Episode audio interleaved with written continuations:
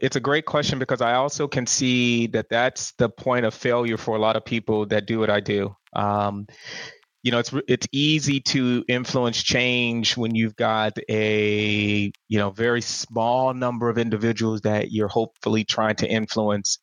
Uh, and actually, I shouldn't say it's easy. It's easier. I mean, I've got two daughters, and so I'm I've been trying to influence change with two daughters, and that sometimes that's difficult. So, uh, is is not just the numbers. Um, but certainly the the larger uh, you know the number of people that you're trying to influence even the the the, the more distributed an organization is the more challenging it, it does become it has been well established that companies with more ethnic, cultural, and gender diversity are more innovative and profitable than those without.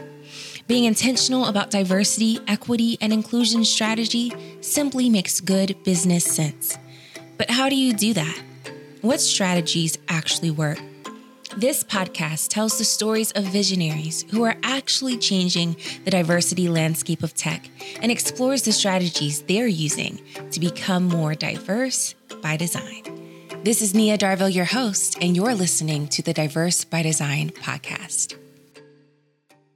Hello, everyone, and welcome back to another episode of the Diverse by Design podcast. This episode, I have the awesome opportunity to talk to Franklin Reed, Executive Director of Inclusion and Diversity at TEKsystems.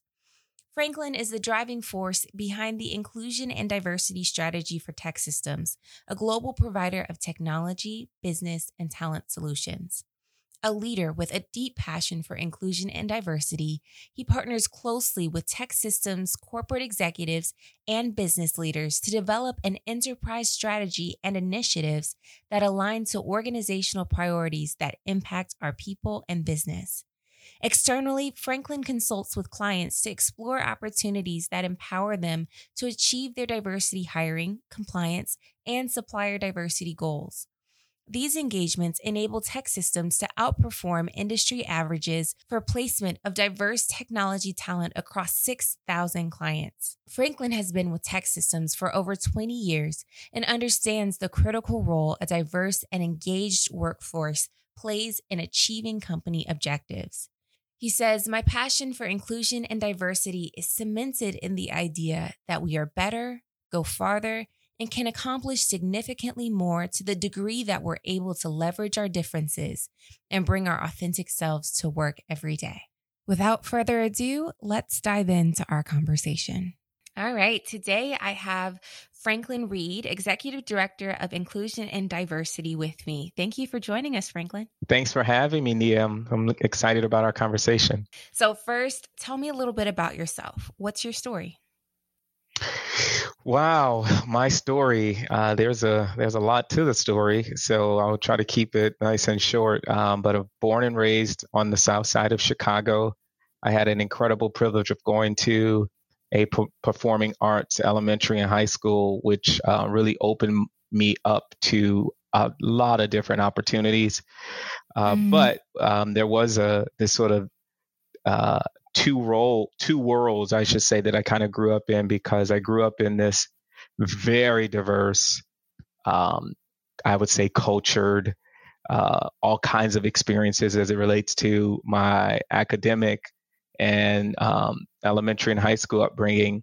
Um, but i would leave school and i would go hang out and play in the lobby of the Cabrini Green projects of Chicago and mm. could manage myself in both, both worlds and had family, had networks, had friends in, in both communities. But, but, you know, as I look back now, that experience really prepared me, uh, unbeknownst to me, for the work that I'm doing around people and engaging people. Um, mm. But that set me on this path of, of um, being completely open to all kinds of experiences. And so now I'm going to really fast forward because I'm going to fast forward to the workplace. And so when I, I came into, you know, TEKsystems where I've been now 21 years uh, and initially starting out in business development and sales, because of that background, I was able to connect with people extremely quickly, build trust quickly, assess their needs, and then be able to very convincingly sell them on products and services. but after about 12 years of doing that, I wanted to pivot my career and uh, move into um, the diversity and inclusion space. And when I made that pivot, um, you know, I certainly didn't see myself being here as long as I've been here, but it awakened this latent passion that I didn't know existed. And, and that was this intersection um, that the job gave me an opportunity to play at. The, it was almost this three-way intersection, if you will. It was my appreciation and love for the company that had treated me extremely well, provided me with opportunity and resources to be able to do things for my family that you know would have been very difficult to do. So that was one. In diversity and inclusion, being able to create an opportunity for people who came from similar backgrounds as myself uh, or look like me, or and I wanted to make sure that they saw success. And then third was the intersection of driving organizational change, um, mm. which again I didn't know that there was this latent passion to be able to do and bring all three of those things together. And now, seven and a half years later, I absolutely love what I do. But if you ask me to describe it, I know that at the end of the day, I am a behavioral and organizational change manager. I'm just doing it right mm. now via a diversity, equity, and inclusion platform. Mm. Wow. What a great story. What a great story. You started off in sales. Well, first of all, you started off um, understanding people and mm-hmm. understanding how to operate in different worlds. And you've brought that to your sales career and now to inclusion and diversity. And eventually, who knows what? Because it, as it sounds, you're not just an I&D professional. It sounds like you are a change manager, which of course diversity and inclusion needs. And that's where we're going to center most of our conversation today. Okay all about change management. So yeah. you started off in sales and then transitioned into diversity and inclusion about seven and a half years ago. Mm-hmm. So how did you engage the operational apparatus of the organization to actually drive change across the entire company? Yeah, that is a great question. Um, it's a great question because I also can see that that's the point of failure for a lot of people that do what I do. Um, you know it's it's easy to influence change when you've got a you know very small number of individuals that you're hopefully trying to influence. Uh, and actually i shouldn't say it's easy it's easier. I mean i've got mm-hmm. two daughters and so i'm i've been trying to influence change with two daughters and that sometimes that's difficult. So uh is is not just the numbers. Um but certainly the the larger you know the number of people that you're trying to influence even the the the, the more distributed an organization is the more challenging it, it does become. And so your ability to be able to operationalize your approach and um, break it down into consumable bite size um, elements of change will position you for success um, you know if you didn't do do those things. And so for me, coming out of sales where the sales process was pretty, you know, it was um rinse, you know, wash, rinse, repeat, wash, rinse, repeat, wash, rinse, repeat. Mm-hmm. And because I'd seen a tremendous amount of success, you know, in that space, it was easy for me then to take that mindset into you know diversity equity and inclusion and to operationalize the things that we wanted to do. And that was that showed up in everything from having a pretty standardized approach to how we launched employee resource groups and support those employee resource groups all the way to you know what is our approach to supporting our customers and their quest to um, onboard and identify diverse talent and, and what's the best way to operation, operationalize that across multiple industries and across geographies and so on and so forth. The other benefit to um, approaching this work from an operational perspective is you, it gives you an opportunity to also focus on what success looks like and then being able to identify um, the returns on that process um, um, to ensure that you are seeing progress. And so for me, having an approach that is repeatable, that also isn't dependent upon me. So if I, you know, decide to take a 30 day sabbatical or whatever, or, you know, even if I decide to leave the organization, the flywheel should continue to turn.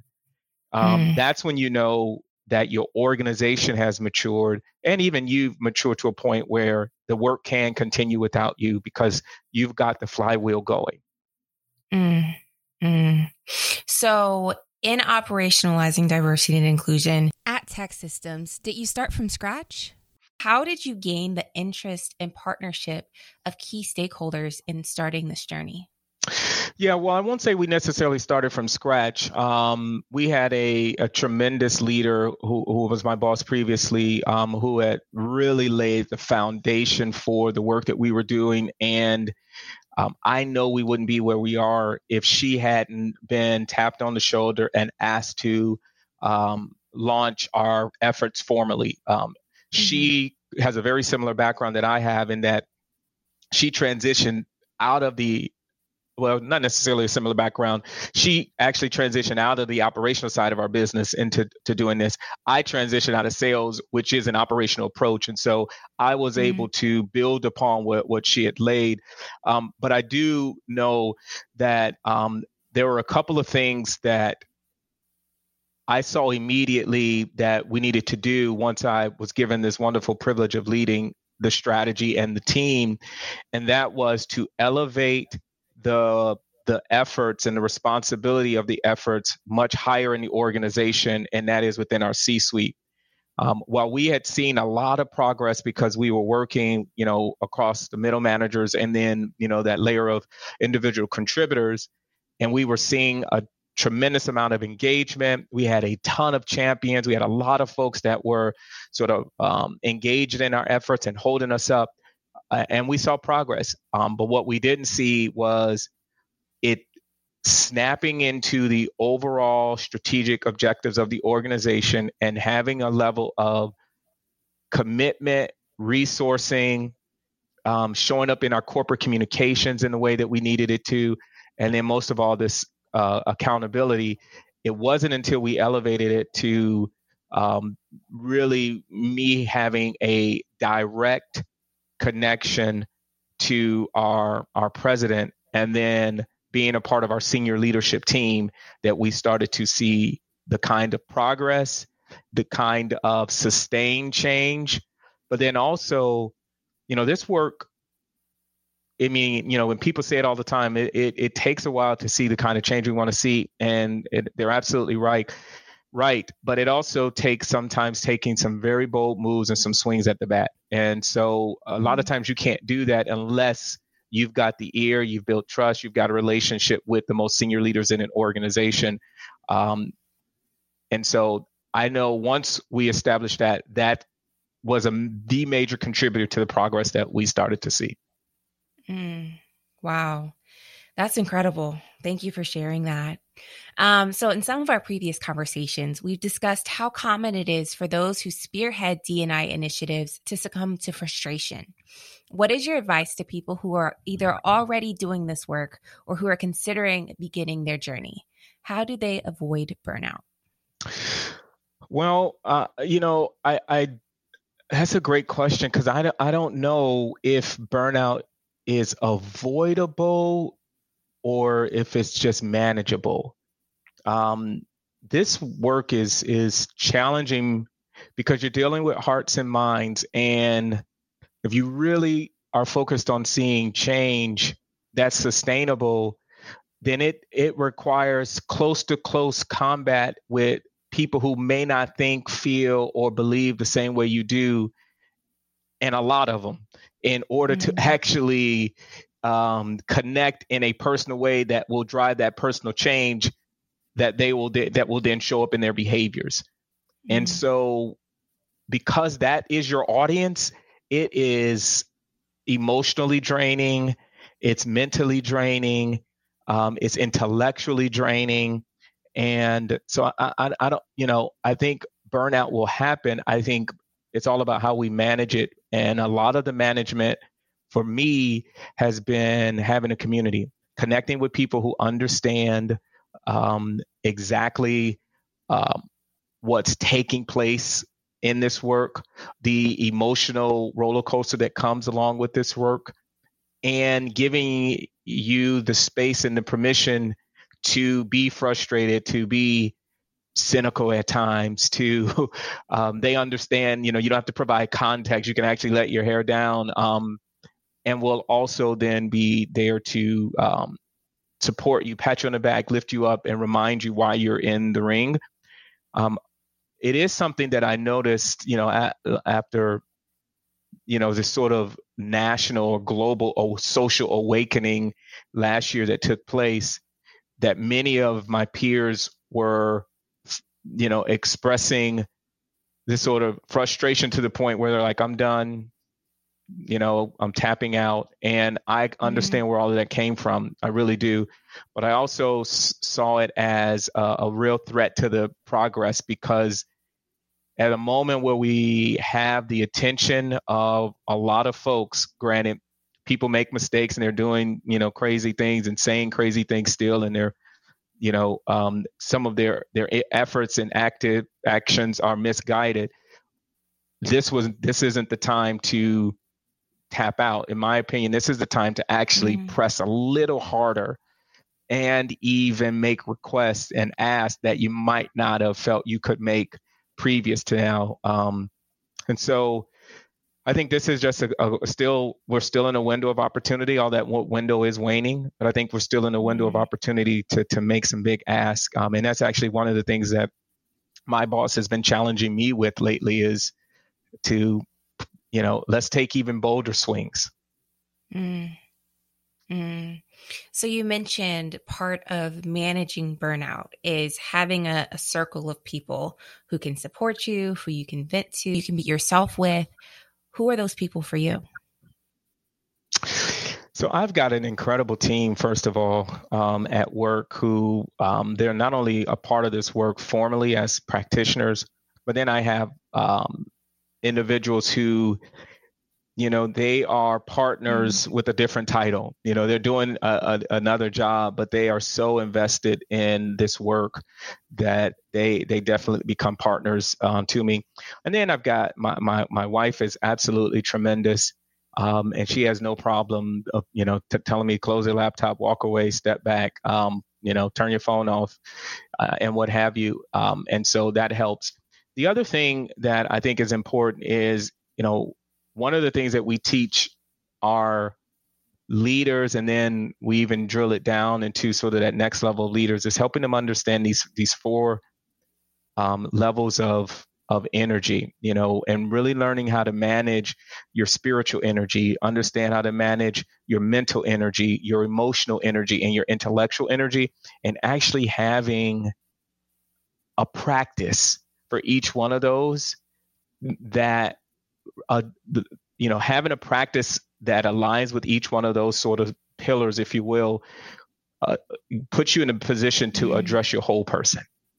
And so we we we do a lot of you know education and teaching with our leaders and, and with our folks, and and that's something that I also try to pay attention to. Although, you know, I have successes, you know, success for a period of time, and then you know, I'm fighting against headwinds mm-hmm. in other periods of times. Yeah. At other periods well, of time. It sounds like you're doing great. Just just having that uh, mindset, having identifying the people that you can go to um, and get support, and also being aware of those different energies um, sounds like a great start in managing your burnout. Um, so to pivot a little bit, so you've been leading this work at TEKsystems for seven and a half years now. What significant changes have you seen in the organization as a direct result of your efforts? Well, I think one of the most significant changes I've seen is the change that doesn't necessarily happen in between, um, you know, within our four walls. It's the change that takes place in people outside of our four walls because it's easy to manage yourself when you have expectations around behaviors when you come to work every day. But when you're out in public and you're at the grocery store, you're at your church, your doctor, you're at your park, and you're engaging with different communities and you actually have options. You have the option to not engage, or mm. you, um, you know, you and your family make decisions about the kind of social um, connections you make and the social responsibility that you engage in and you actually have options on what you do when we start mm-hmm. to see our people and our leaders demonstrating that uh, without our you know influence that to me then is a signal that real change is happening and mm. i have seen i've been a part of i've had countless stories of people who are taking the things that we t- teach them around mitigating bias and leaning into discomfort and allowing yourself to be in an environment where you are you know in the minority and get a sense of what that feels like leveraging your voice and your power and your resources um, addressing inequities again outside of our four walls to me that's some of the the most significant change that that we've seen now if we talk about within our four walls the things that we're starting to see is um, the conversation around diversity equity and inclusion is happening and it's not being initiated by me or someone on my team. So, mm. interview process, feedback, who has access to who, those are the things that's happening without being influenced by me or anyone on my team. Um, and mm. to me, mm. those are victories because, um, number one, we're not going to be a part of every interaction. We can't be, we're not in every room but to have leaders and to have people who are part of something and they're willing to say, hold on, time out. I think we are leaning into experience bias here. Let's let's mm. pause. Or, or another another individual saying, okay, slow down. Before we move forward with the selecting these candidates for interview, are we sure we open this up to every single person and mm. they all have equal access to this this you know promotional opportunity? Those are the things mm. that's happening that to me is directly impacting how diverse we're going to continue to be, and especially within leadership, and the degree of equity that is baked into our DNA um, and reinforced by the behaviors of our people. Um, we're we are we're also not afraid to talk about what's what's what's you know what's going well for sure, but we are absolutely not afraid to take a look at a data point and say, man, that's messed up. Now, what are we going to do about it? And so, um, getting us comfortable with the discomfort to me is also a victory. And I guess if I had to pick one more, this work being incredibly supported and resourced by the top brass of our organization, including our president. Um, and um, to me, that is absolutely one of the most um, significant um, signs of progress that we've made. It is now, it's just an expectation that we have of our leaders around inclusion. And now for us, we're focused on all right, well, how do we take it to the next level? You know, what are, mm. how do we, how do we hold ourselves and our leaders even more accountable? How do we put, you know, even deeper stakes in the sand that says, you know, we, this is the progress that we're going to hold ourselves to and, and we're expecting as an organization. And, and um, I think for us, it's exciting. It's terrifying, but it's exciting. Um, and I'm excited to be a part of it. Awesome. Well, thank you for sharing with us today, Franklin. Uh, do you have anything else to leave with the people? You know, I, I think you you opened it up by asking about um, just operationalizing this work. Um, I, I don't think we can understate how important that DEI leaders really see this work as change efforts and um, and change management. And you know, there are very real practical approaches to really understanding how you're going to multiply change across um, humans. You know, and I, I, I tell this this joke in the story that you know it, it it takes some companies two years to get your people just to recycle paper. Mm. You know, now imagine getting them to actually think differently about the people that they interact with in a way that they didn't even know that they leaned into an unconscious way of approaching and behaving and making decisions and so it's so complex and so without having a real approach to the process it just becomes that much more difficult mm. Mm. That's powerful. Thank you for reminding us that Operationalizing diversity, equity, and inclusion must be done as a change management tool. Um, and that is the way that we need to be thinking about DEI in order to make sustainable change. Absolutely. Thanks for being with us today, Franklin. Oh, thank you so much for having me. Thank you for joining us as we discussed operationalizing a diversity and inclusion strategy with Franklin Reed from TEKsystems. Diverse by Design is powered by Perscolis and the IT Senior Management Forum. To learn more about how we can help your organization become more diverse by design, visit our website at diversebydesign.org. Before we let you go, we want to thank our sponsors, TEKsystems, JP Morgan Chase, Google, Chubb, and Comcast NBC Universal for their support. If you like what you heard, make sure you subscribe to the podcast to make sure you don't miss any insights about how you can make your organization diverse by design. Until next time.